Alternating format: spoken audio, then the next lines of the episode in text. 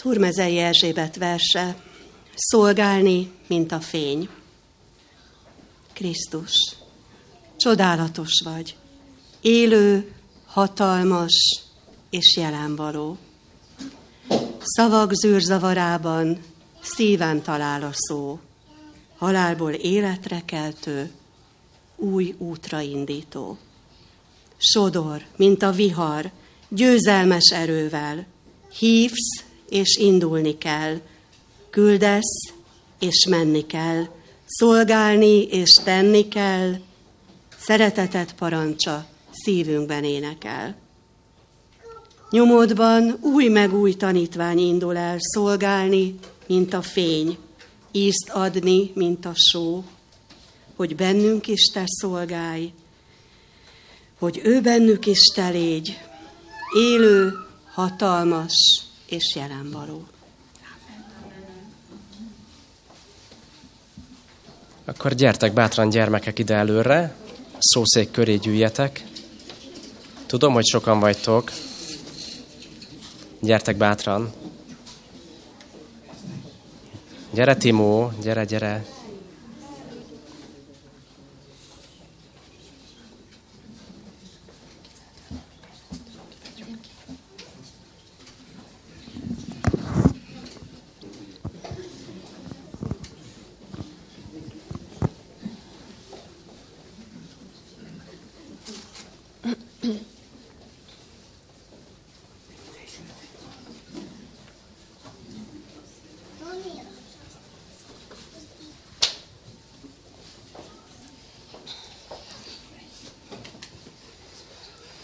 Hát sok szeretettel köszöntelek benneteket, gyerekek.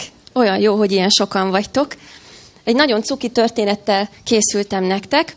Tudjátok, én Városföldről érkeztem, ezt a falut senki sem ismeri, még a környékbeliek sem.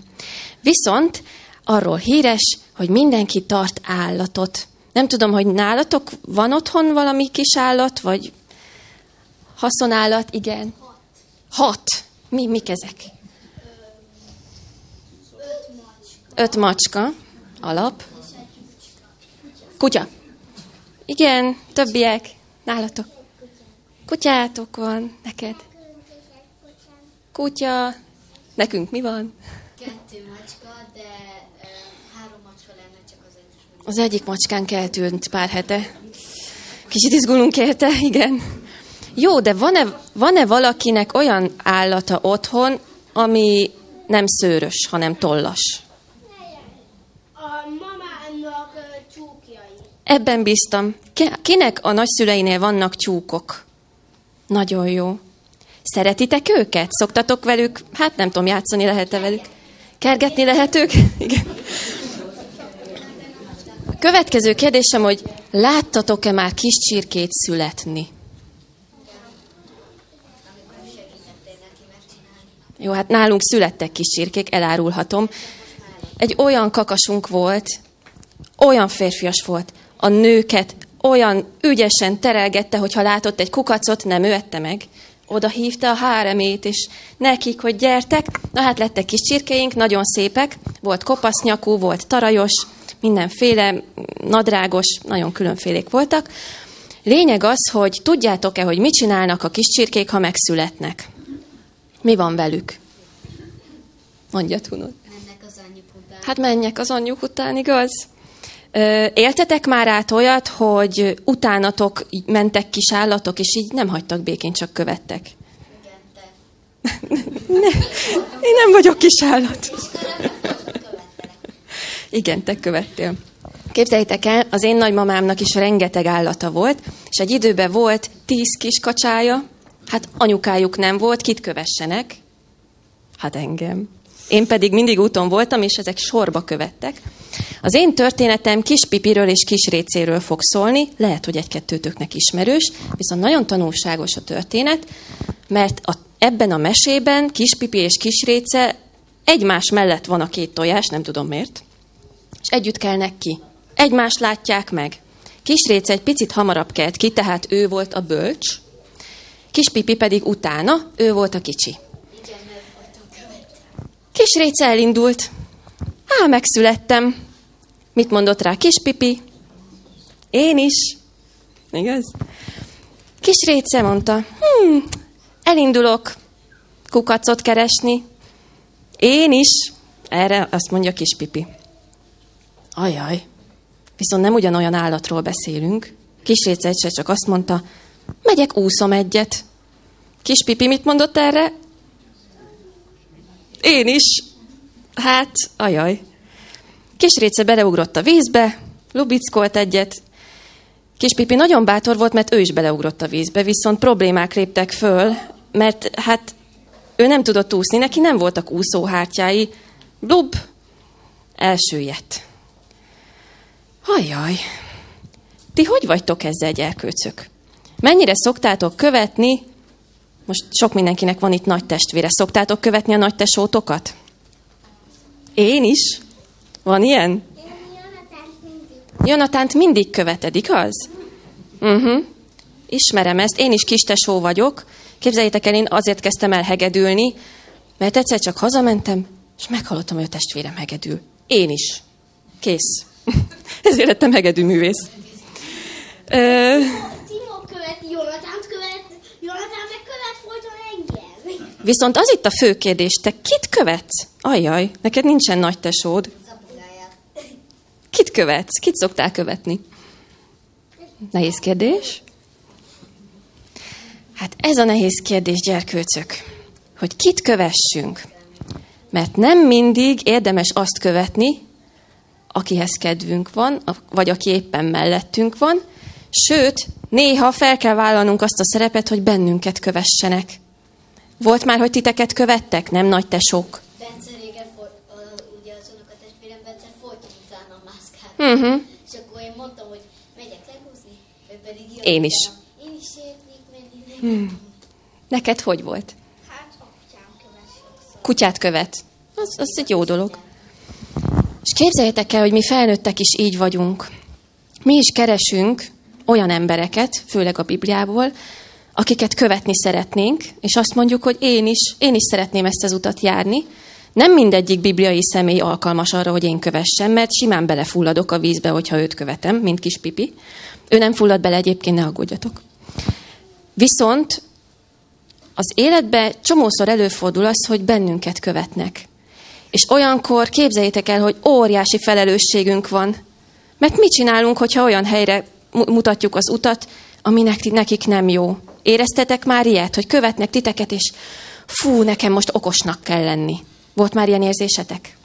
Igen, de azért kell nagyon okosnak lennünk, mert hogyha, ő, hogyha egy kicsi követ minket, akkor hogyha mi rosszat csinálunk, akkor ő is rosszat csinál, és miattunk szidják le, vagy Bizony. miattunk kerül. Hát ezek nagyon fontos gondolatok, és nehogy azt higgyétek, felnőtteknél is így van ez. Óriási felelősségünk van, és hallottátok talán, hogyha félfülel ide figyeltetek, a versben is, hogy nekünk sóvá kell lennünk az emberek számára, ami megízesíti a világot. Mert ez a világ Jézus Krisztus szeretete nélkül nagyon íztelen, viszont szólt nekünk, hogy gyertek gyermekeim, és sózzátok meg másoknak ezt a világot, Úgyhogy én azt kívánom nektek, hogy legyetek olyanok mások számára, mint a sók, és legyetek ügyes, öm, példamutató emberek, akiket lehet követni.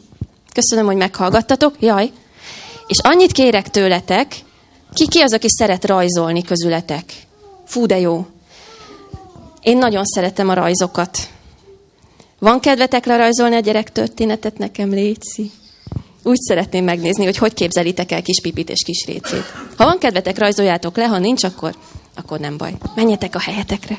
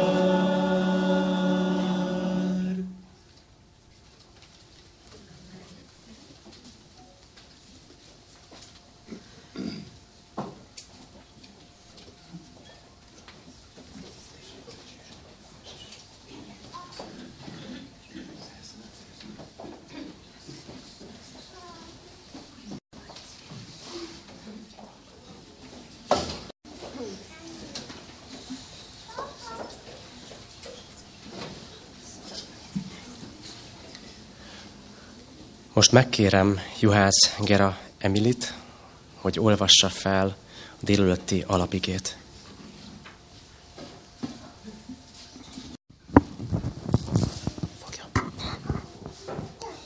Íme az Úr öröksége, a fiak és az anya mély gyümölcse jutalom, mint a hős kezében a nyilak, olyan a serdülő ifjak. Boldog ember az, aki ilyen, ilyenekkel tölti meg tegezét. Nem szégyenül meg, ha ellenséggel szólnak a kapuban.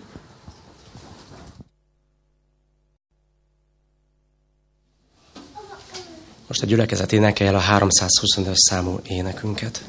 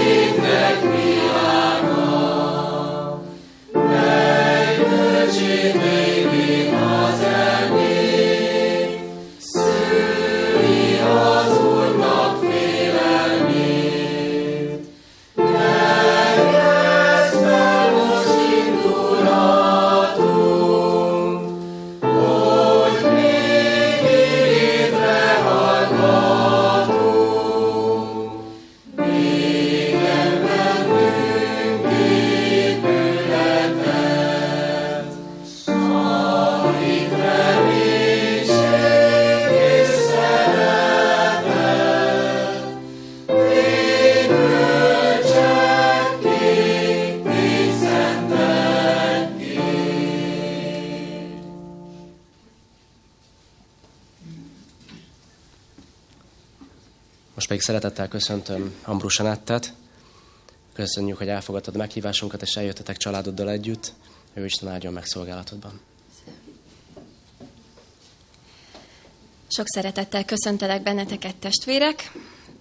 Az utóbbi időben éreztem, hogy mennyire komolyan veszitek a szombati szolgálatokat, hiszen annyira sokan kerestetek, mivel készülök, mire számítsatok, milyen ének, milyen téma. Fú, mondom, hogy megszégyenülve éreztem magam, hogy mi vajon Kecskeméten tényleg ilyen szervezettek vagyunk-e, de jó érzés volt, hogy ilyen szeretettel fogadtatok, és ennyire kedvesek voltatok. Mondanék egy pár szót magamról, hiszen én még szerintem nem is jártam ebben a gyülekezetben, illetve egy-két arcot ismerek, de, de sajnos a legtöbbetököt nem. Mint hallottátok, egy kis faluból érkeztünk Kecskemét merről. Előtte Németországban éltünk ugyan, de a szívünk az, az valahogy ez a vidékies hangulatú maradt, és mindig erre vágyakoztunk, úgyhogy hál' Istennek megtaláltuk a nyugalmas helyünket. Ami a mai gondolkodásunkban fontos lehet a, a mi életünkben, hogy mi egy nagyon speciális családi életet élünk, mert a férjem külföldön dolgozik, tehát ki kellett alakítanunk egy olyan életvitelt, hogy ha ő hosszabb, rövidebb időre elutazik otthonról, akkor mégis mindannyiunknak meglegyen az az egyensúly az életébe, hogy egy családként tudjunk gondolkodni, ne legyen hiány se szeretetben, sem apai, anyai örömökben. És meg kell mondanom, hogy ez nem volt könnyű megtalálni a saját életünkben az egyensúlyt. Egész egyszerűen azért, mert nem tudtam oda menni sem az édesanyámhoz, sem bárkihez, hogy figyelj, te ezt hogy csinálod, mert egészen más élethelyzetben vannak. Nekünk magunknak kellett megtalálnunk, hogy hogyan, hogyan jó, mik azok az arányok, amivel mind szülő, mind házaspár, mind pedig gyermekboldogok tudunk lenni. Viszont ez nem csak nehézségekkel, korlátokkal jár az életünkben, ez az életvitel, hanem lehetőségekkel is. Nagyon nagy örömnek tartom, hogy nagyon sokszínű életet tudok élni.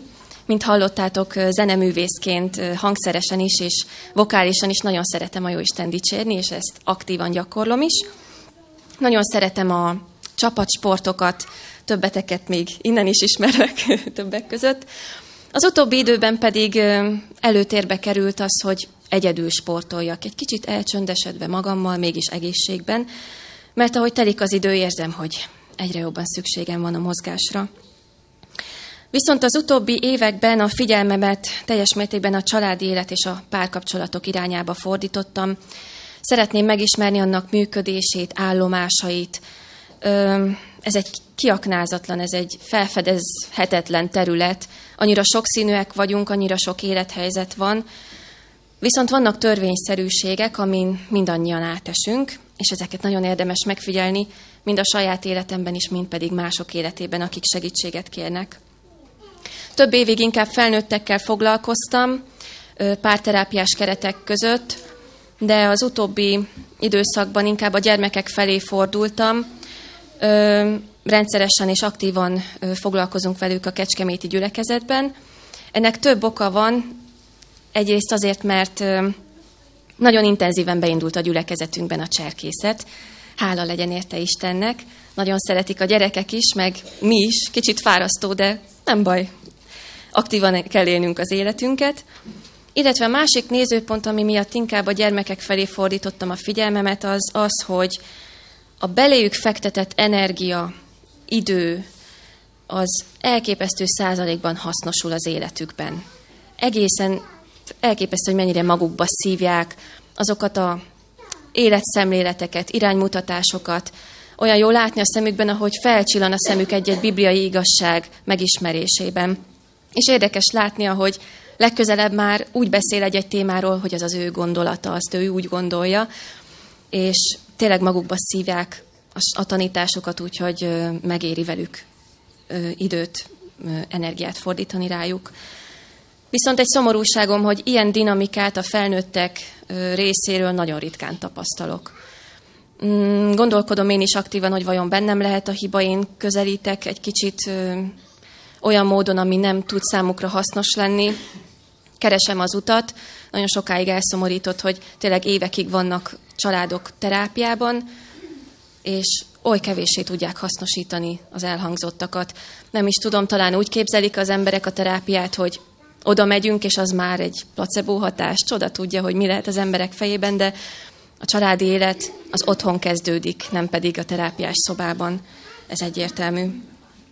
Meg, megértettem annak az igének a mélységét, értelmét, ezáltal is, hogy ha meg nem térünk, és olyanok nem leszünk, mint a kisgyermekek, semmiképpen nem mehetünk be a mennyeknek országába.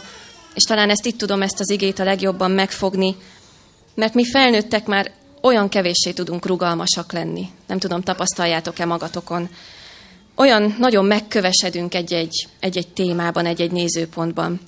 Egészen megcsontosodunk. És elgondolkoztam, milyen szemléletes kép, a kisgyermekek csontozata még olyan képlékeny, olyan puha, még szilárdul növekszik. Hát a miénk már nem. És ha materialistán szeretném megfogalmazni, ez a mi lelki életünkben is így van. A mi csontozatunk már nem alakul úgy, nem tudjuk már úgy befogadni kívülről a hatásokat, mint, mint talán a Jóisten szeretné. Mm, így van ez a gondolatainkon belül is, de természetesen erre van magyarázat. Tehát nem véletlen, hogy a legtöbben ezen keresztül megyünk. Vizsgáljuk meg ezt a folyamatot, hogy vajon miért csontosodunk meg.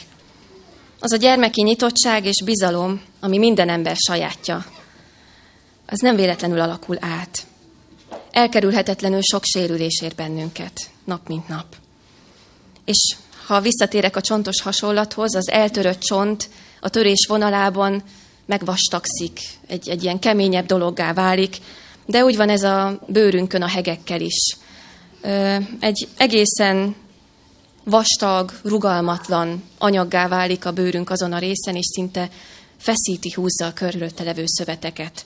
Így tudom elképzelni a becsontosodott gondolatainkat. Megtanuljuk, hogy egyre vastagabb és egyre szilárdabb falakat húzunk magunk köré, mert úgy sokkal biztonságosabb, igaz? Még a magányot is el tudjuk jobban fogadni, mert már nincs erőnk annyira szembenézni ezzel a sok-sok támadással, ami a falakon kívül vár ránk.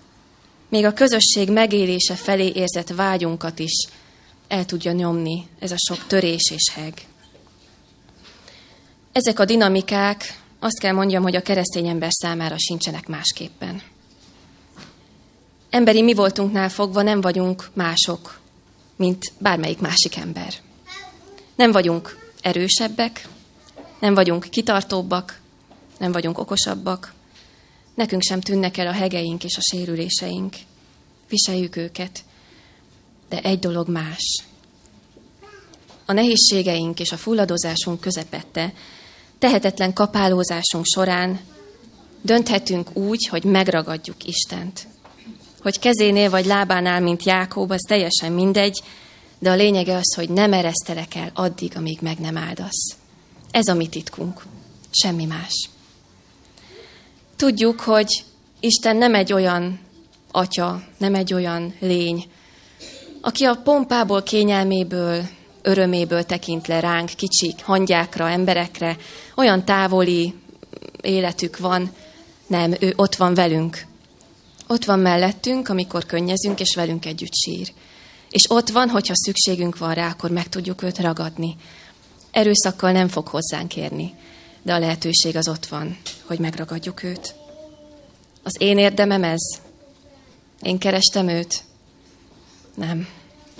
Azt mondja Jézus, eljöttem az atyától, és ide jöttem a világba, mert előbb szerettelek téged. Mielőtt megformáltalak az anyamékben, már ismertelek téged. Ha megkapod azt a vágyva vágyott áldást Istentől, már nem vagy ugyanaz az ember. Most a Biblia tanulmányozás során beszéltük, hogy akkor a mennyország, az örök élet már a tiéd. Viszont Isten kér tőled dolgokat. Azt kéri, hogy hagyd ott a homokot. Ha megismerted a sziklát, akármennyire összetört és sebesült vagy, itt építsd fel a házadat. Ne menj vissza a homokra. Mert Isten veled akar lakni. Minden nap. Együtt akar étkezni veled. A vállára vesz, hogyha nehéz a lépés. Nem vagyunk mások, mint a többi ember. Csak végre jó kezekben vagyunk. Felismered az életedben ezt a közösséget? Mersz nyíltan függeni Istentől? Vagy félsz az emberi gúnytól, mint Péter? A pszichológusok szerint is mentális gyöngeségnek számít ma kereszténynek lenni. Mert még a saját lábadon sem tudsz megállni az isteni mankó illúziója nélkül. Szoktuk mondani, hogy nekünk van reménységünk. Általában arra értjük ezt, hogy Isten majd elvisz az általa gondosan előkészített mennyei otthonunkba. És igen, rengeteg erőt ad, hogy a mi pillanatnyi kis szenvedésünkben, majd az öröklétben mi vár ránk. Tele van a Biblia hasonlatokkal, hogy milyen az Istennek országa. Tán túlnyomó részt erről szól a Biblia. Nem véletlenül. A Bibliában azokat a dolgokat találjuk, amikre szükségünk van. Ez egy egyszerű mondat, de gondoljunk csak bele. Hány és hány olyan embert hallasz, hogy de az nincs benne a Bibliába. És ezekről gondolkodik. Mi értelme van? Isten pontosan tudja, hogy mik a szükségleteink, és azokat írta le a Bibliába, amire nekünk szükségünk van ahhoz, hogy őrá rátaláljunk. Isten próbálja megtanítani nekünk, hogy hogyan is kell élnünk. Néha erősebben fogalmaz, néha pedig gyöngéden, bátorítóan tanít az élet alapelveire. Egyszer egyikre van szükségünk, egyszer pedig a másikra. Nem tudom, érzitek-e a párhuzamot e között és a gyermeknevelés között. Olyanok vagyunk Isten számára, mint a gyermekek, a gyermekek viszont a mi számunkra olyanok, mint mi Isten számára.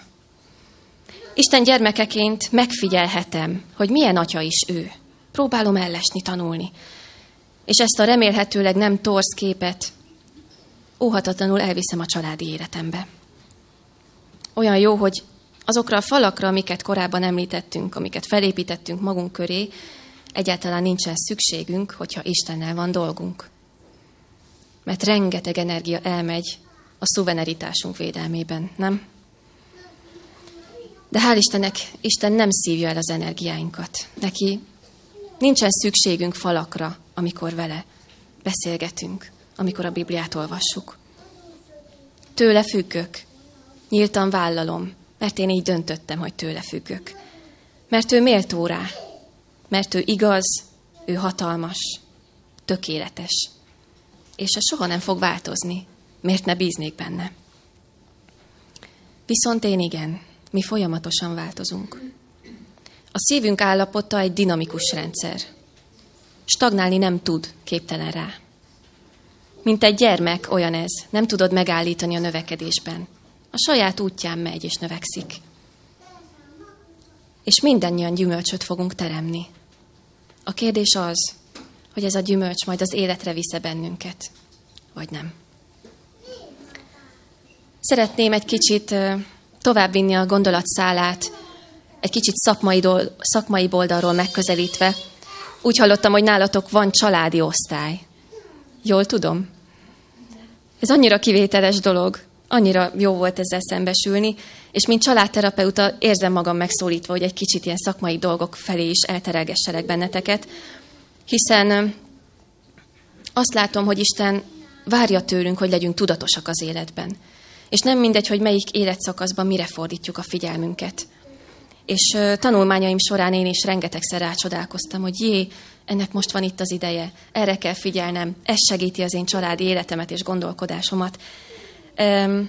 Ez a gondolkodás át fog vonulni délutánra is, csak félbehagyva tudom befejezni a délelőtti alkalmat, mert egy egész embernyi időintervallumot nehéz most így fél órában belefoglalni, de elkezdenénk, és akik maradtok, délután folytatjuk, és egy kötetlenebb beszélgetés formájában tudunk majd ezekről közösen gondolkodni.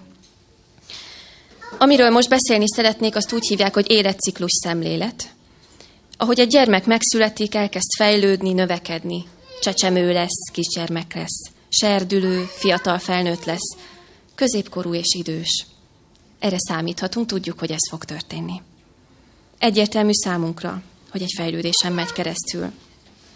De nem csak az egyén fejlődik különböző szempontok szerint mozgásában, értelmében, érzelmi életében, hanem fejlődik a család is. Hogy mit jelent ez ma, a család fogalmaz ma már egy filozófiai kérdésnek számít sajnos, de én azt hiszem, hogy mi itt egy nyelvet beszélünk, és ugyanarra gondolunk a család fogalma alatt. Viszont az, hogy mikor kezdődik a család, ott viták vannak a szakmában is, lehet, hogy itt is különböző véleményen lehetünk. Van, aki úgy gondolja, hogy a család akkor kezdődik, amikor két ember elköteleződik egymás mellett. Van, aki úgy gondolja, hogy amikor megszületik az első gyermek. És a család életciklus szemlélet szerint ez a második lesz, mert majd látni fogjátok, hogy a gyermek növekedésével lép a családi élet periódusból periódusba, és így tudja definiálni magát és a feladatait. Addig, amíg a pár együtt megöregedve végül elveszíti egymást, krízisek sorozatán megy keresztül. És itt most be is hoznék egy ilyen alapfogalmat, amit majd fogok használni a nap folyamán többször, hogy mit is jelent az, hogy krízis. Ugye van ennek egy negatív felhangja, mert egyetem, hogy valamivel meg kell küzdenünk, válságot jelent egyébként a krízis, de nem csak válságot, hanem fordulatot is, és változást is jelent. Ez már egy picit más, nem feltétlenül negatív. Minden életciklus változásokon keresztül formálódik a család és a párkapcsolat is. Két fontos dolgot szeretnék a krízisben szétválasztani, mert kettőféle krízis létezik. Az egyik a fejlődési krízis, a másik pedig az akcidentális. A fejlődési krízis az, amin mindannyian keresztül megyünk, mert növekszünk, öregszünk, fejlődünk. A krízis, válság, fordulat egyénenként, családonként másként érinti a családokat és a párokat, de az biztos, hogy ezzel meg kell küzdenünk, ezek természetes változások. Például, amikor egy baba megszületik, az egy nagyon intenzív stresszállapottal jár, egy pozitív stresszállapot is lehet, de együtt jár negatív stresszállapottal is, hiszen a pár életébe hirtelen rengeteg új elem tevődik be párkapcsolatba, és megszületik a család. Ugye a szülés folyamata sem egy fájdalommentes rész. Ahhoz, ahhoz, hogy ezzel a krízissel meg tudjon küzdeni a család, sok mindenre van szükség, de az egy hangsúlyozandó dolog, hogy ezen mindenki keresztül megy. Akkor válik ez problémává, hogyha problémaként kezeljük, és nem pedig azt látjuk benne, hogy ez egy természetes dolog, ami tudtuk, hogy be fog következni. Ha ebből nem tudunk tovább lépni egy következő fázisba, a következő ciklusba, akkor már komoly problémaként jelentkezik. Az akcidentális krízis fogalma, mint a nevéből is hallható, egy, egyfajta balesetként fogható fel, mert a családi életben egy teljesen váratlan esemény következik be. Nagyon szemléletes példa lehet most a Covid vírus hatása az emberek életében. Gyermekek, párok, családok millióit érintette. Döbbenetes volt látni egyébként, már öt éve foglalkozom gyermekekkel úgy, hogy heti szinten találkozom, és figyelem a növekedésüket, és annyira elszomorít és összetöri a szívemet, ahogy látom, hogy, hogy egyes, egyes gyermekek és családok nem bírták jól kezelni a helyzeteket, és hogy micsoda kárt vallottak ebben az időszakban. Szinte ahhoz tudom hasonlítani, mint mikor egy szülő elválik. Olyan, olyan hatásokat éreztem egy-egy gyermek életében. Hát a Jóisten bízom benne, hogy az ő számukra is megadja a kimenekedést. Tehát az akcidentális krízis az nem egy természetes krízis. Nem tudunk rá felkészülni, nem számíthatunk rá, de muszáj vele szembenézni. Már az első pillanattól kezdve nem jár pozitív érzésekkel, pozitív stresszel. Az életciklus szemlélet abban segít, hogy megfigyelhetjük a pár és a család életszakaszai milyen módon, milyen szakaszokon megy keresztül az idő tengelyén. Ez a dinamikus életfolyamatok folyamat krízisek sorozatából elt, hiszen egyik életciklusból átlépni a másikba, érezni a változást és megélni, ez egy olyan folyamat, ami természetes, de mégiscsak krízisnek nevezzük, és úgy éljük meg. És akkor itt el is kezdeném az első életciklussal, ami az udvarlás periódusa. Ugye mondtam, hogy vitaforrás, hogy hol is születik a család, mert az életciklus szemlélet szerint még itt nem született meg, Viszont ez egy bemeneti szakasz. Enélkül nem tud megszületni a család, tehát fontos, hogy erről beszéljünk. Régiesen szoktuk mondani, hogy egy családja van, két családja, három családja van. Természetesen ez nem azt jelenti, hogy több nejűségről beszélnénk. A gyermekek számáról ad ez egy információt, és ebben a régies kifejezésben is letisztázódik, egyértelműsített, hogy a család a megszületett gyermek érkezésével kezdődik. Feltehetjük a kérdést, mi van azokkal a családokkal, akiknek nem született gyermekük? Ők nem család. A család életciklus szemlélet szerint nem, de az csak egy szemlélet. Természetes, hogy család, viszont ők egészen más szakaszokon, más fejlődési és krízis szakaszokon mennek keresztül. Általában az egyénnek a saját személyiségfejlődésével kapcsolatban, vagy a pár életszakaszait, amit ők maguk megélnek, ezek, mentén élnek át különböző szakaszokat, de mivel a családi életciklus szemlélet a gyermekek növekedésével definiálja magát, ezért ők más utat járnak be. Mm. Az udvarlás és a párválasztás szakaszának manapság egyre több nehézsége akad. Nagyon sok fiatal fordul szakemberhez azzal a kérdéssel, hogy nincsen párom, és hogyan lehetne. Nem találok magamnak megfelelőt, nem tudom, hol ismerkedhetnék, nem sikerül. Ma már az udvarlásnak nincs meg az a hagyományos rendszere, mint 50-60 évvel ezelőtt.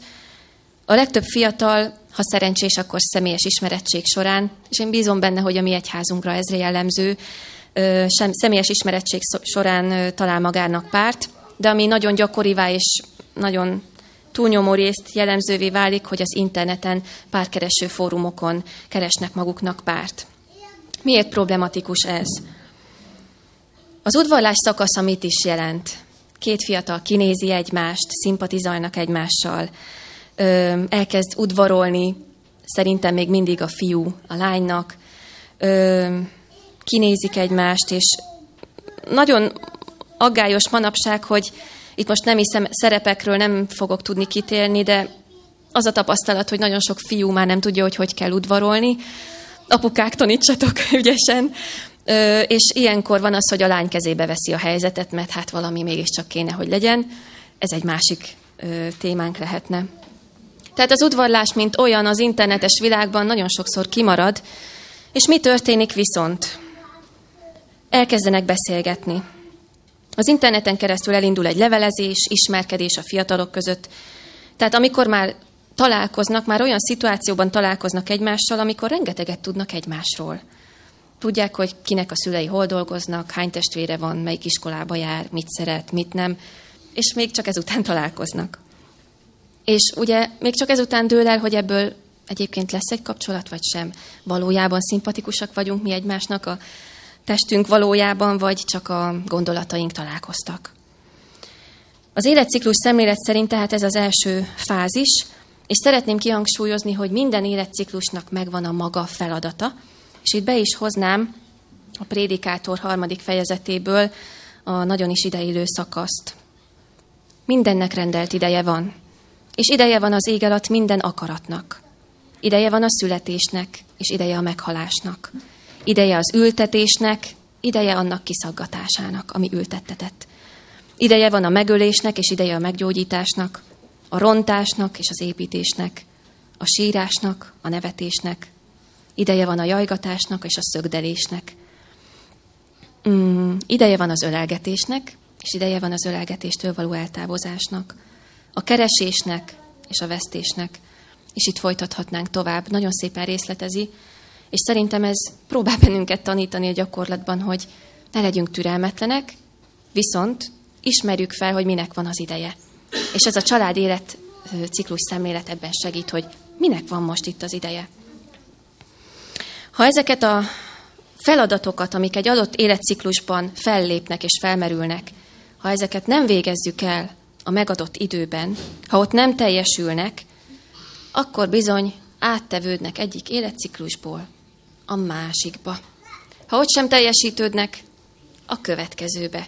És így görgetjük a feladatokat, ami azért problémás, mert egyik feladat épülne a másikra. Tehát, hogyha egy valamit görgettél, ami ráépült volna, azt is cipelheted tovább. És ami gond, hogy a következő életciklusban már nem mint feladat fog megjelenni, hanem már problémaként.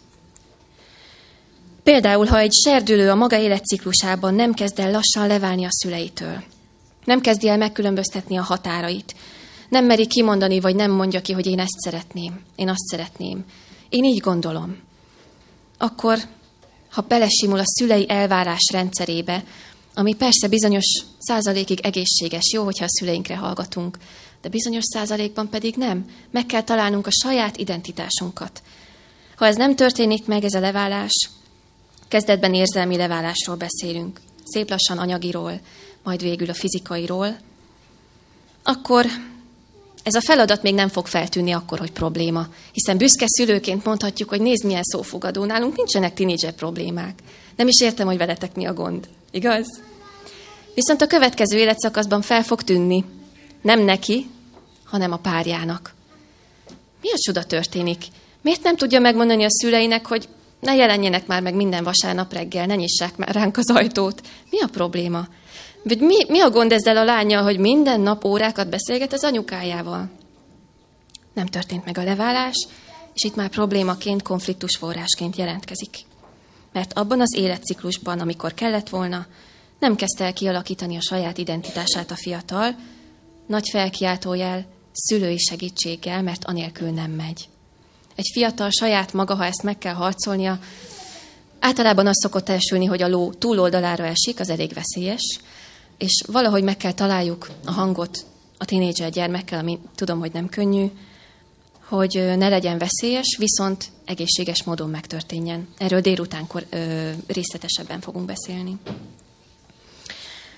És ideillő igénk van nekünk is, azért az ember elhagyja apját és anyját, a feleségéhez ragaszkodik, és ketten egytes lesznek. De ez nem egy pillanatról a másikra történik. Nem a gyűrű felhúzásával választottuk a feleségünket, hanem már előtte szépen távolodunk a családi fészektől. Tehát ha az adott életciklus szemléletben nem történik meg az adott feladat elvégzése, utána komoly feladat, komoly problémaként jelentkezik. Az udvarlás időszakában a pár együtt úgy dönt, hogy közös útra lépnek. Elindulnak együtt egy fejlődési szakaszon, és előre lehet látni az eseményeket. Mindenkinek ott van a kis videó a fejében. Elköteleződés, házasság, összeköltözés, gyermekszületés, gyermekek felnevelése, gyermek kirepül, ott marad az idősödő házaspár, egyik meghal, másik meghal. Abban a pillanatban, amikor a fiatalok egymás mellett döntöttek, már előre látják ezt a folyamatot.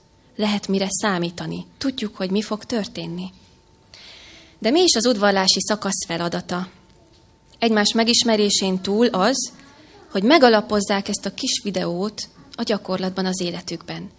Saját szokásokat alakítsanak ki, saját kis rituáléjuk, szertartásaik legyenek, ünnepeket, mit ünneplünk, mit nem, egyezzünk meg, egymás családjának megismerése, egymás bemutatása a család felé, fokozatosan eljutni a végső elköteleződés szakaszáig, a házasságig.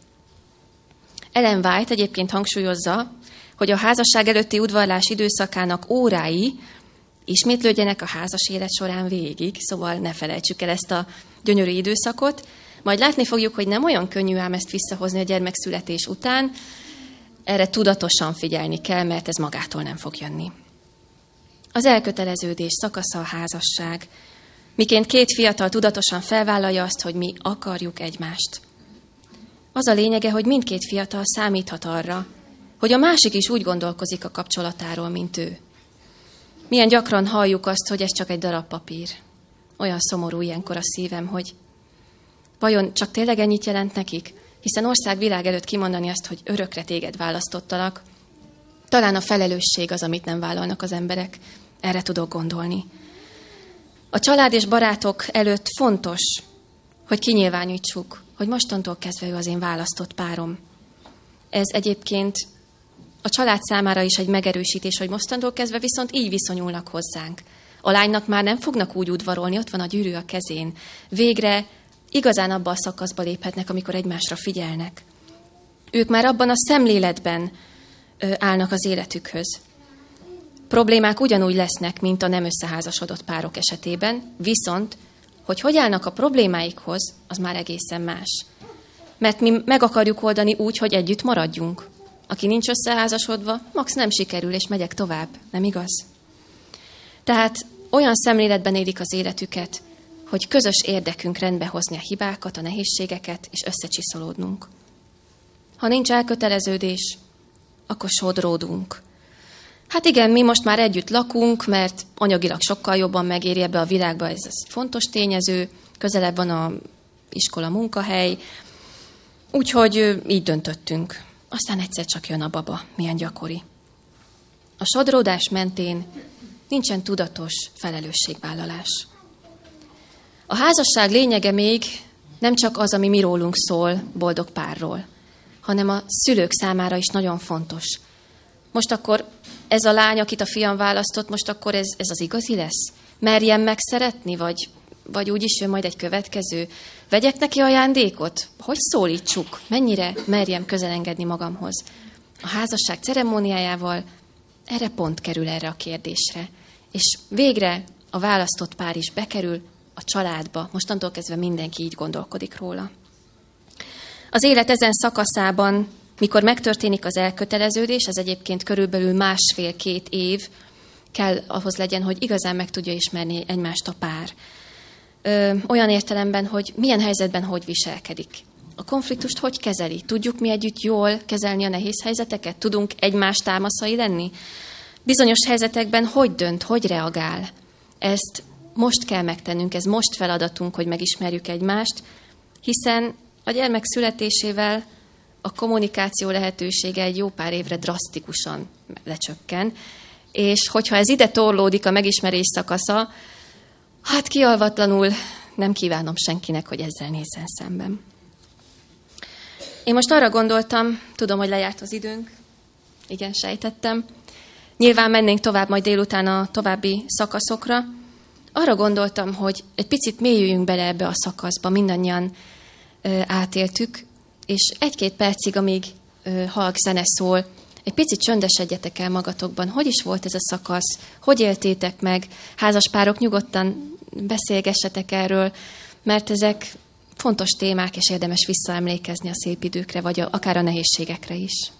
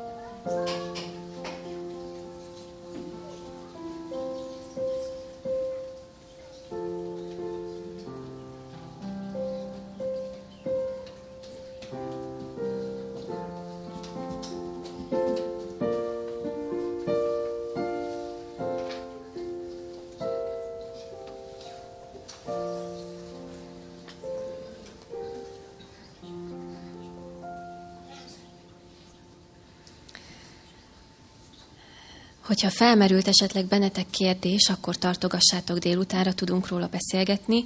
Remélem szép emlékeket találtatok a múltatokban, vagy esetleg olyan megküzdéseket, amire jó visszanézni, hogy képesek voltunk együtt megharcolni. Azt szeretném mondani, hogy mi ugyanolyan emberek vagyunk, mint mások, ugyanolyan szakaszokon, nehézségeken megyünk át, mint a legtöbb ember, de nekünk vannak válaszaink.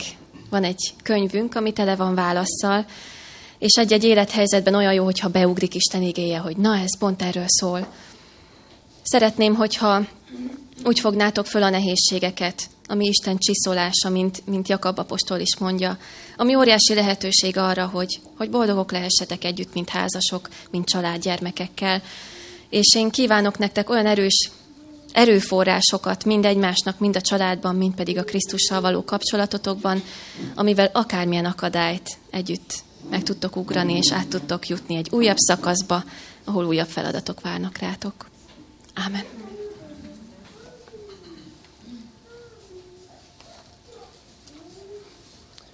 Köszönjük az áldott gondolatokat. Imádkozzunk. Drága szerető jó atyánk, drága áldozatos Jézusunk, olyan hálás a szívünk, hogy érezzük a te vezetésedet az életünkben. Olyan hálásak vagyunk, hogy adtál nekünk szeretteket, adtál családot, gyermeket. És köszönjük az ezzel járó feladatokat is, mert tudjuk, hogy ezzel akarod bemutatni a te féltő szeretetedet nekünk. Ha olvasunk róla, úgy kevésbé értjük meg. De amikor érezzük, hogy mi forron tudjuk szeretni a másikat és a gyermekünket, már is megértjük a te végtelen áldozatodat, amit értünk tettél. Kérlek, taníts meg olyan életet élnünk, hogy a menny előíze lehessen az otthonunk, hogy bármi történik, együtt válvetve, veled együtt megtaláljuk a megoldást és a nehézségeinkre, és újult erővel készülhessünk a további feladatokra. Urunk, nagyon várunk téged vissza, mert néha oly nehéz ez az élet. És tudjuk, hogy te kiegészíted gyönge erőnket, és tudjuk, hogy te nem kísértesz feljebb, mint el tudnánk hordozni, de néha oly nehéz, és úgy vágyunk rád, hogy személyesen találkozzunk végre. Kérlek, adj nekünk kitartást, add, hogyha el is fáradunk, de újból felálljunk.